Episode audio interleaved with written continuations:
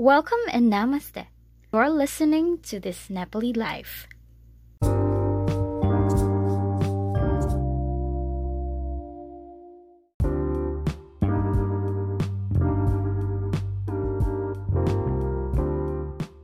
How people view you.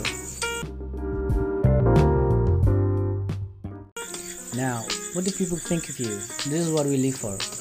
I told you social media has completely taken over our lives to the point where it's a second reality. It used to be something fun to keep up with friends, but but now people open up Twitter when they're depressed and mad and, and leave an hour later saying comrade. It's all performance. No other generation has had to pretend to know what you're talking about. But now accounts you follow when you're horny are posting work infographics on their story in every minute. You didn't know you were transphobic a second ago. I promise you, nobody followed for your political opinions. There's no reason millionaire white boy should be looting Jordans in the name of George Floyd.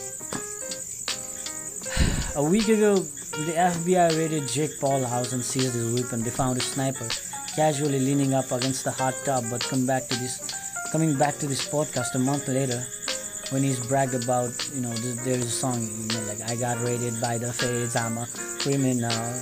I'm a criminal. We used to we, we used to only look up to criminals in movies who are fictional, but but today our entertainment is people's lives for gain G. It's a flex to be a criminal. So attention is literally a currency. 30 years from now, the political, the, the presidential address is gonna be given with the TikTok dance. Fellow Americans, the country is on fire. Probably like that. And God help you if you have an, an uh, original idea, a joke or opinion, because they will cancel everything you own. Look, I understand trying to make accountability for your actions, but everyone trying so hard to be on the right side of history that they sounded like this, they sound like robots. Woke people on Instagram, in, in Instagram and Twitter with purple hair with nothing to do because their graphic designer is closed off. I mean, they decided what's a, what's they decide what's right from the wrong, and they only do it to appear morally superior to strangers in online. I've realized during this quarantine, being away from people, how much I miss being around strangers. It's why I love stand-up comedy. It's why I could talk to a stranger about life. When you speak to someone face to face, suddenly all the transphobia and pedophilia, disease and death and murder, all that you forget about when you're in real world, talking to real people, drop their act when you when you talk to them face to face. Being away from people, I realized how much shit I say in conversation. Not because it's truthful or it's funny, but because of how people are going to perceive me. If I tell them like when someone will say something like I don't really talk to those people anymore, but what they're really saying is I'm better than everybody, and then they'll go in a, in, in, in a, into a 30 minute discussion about why the personality traits are linked to the stars. I mean, come on. We want to we want to seem special.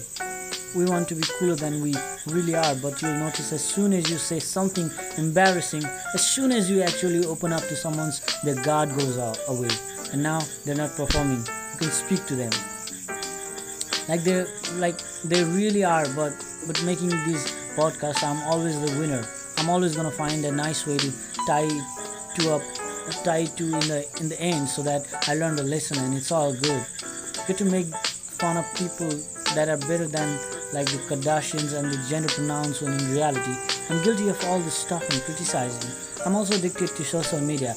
I'm, I'm trying to get out of it. It's a problem. Of course, it's a huge problem, and I'm, I'm, I'm trying my hard to get out of it. You know, I care what strangers think about me in online. Not much, not much.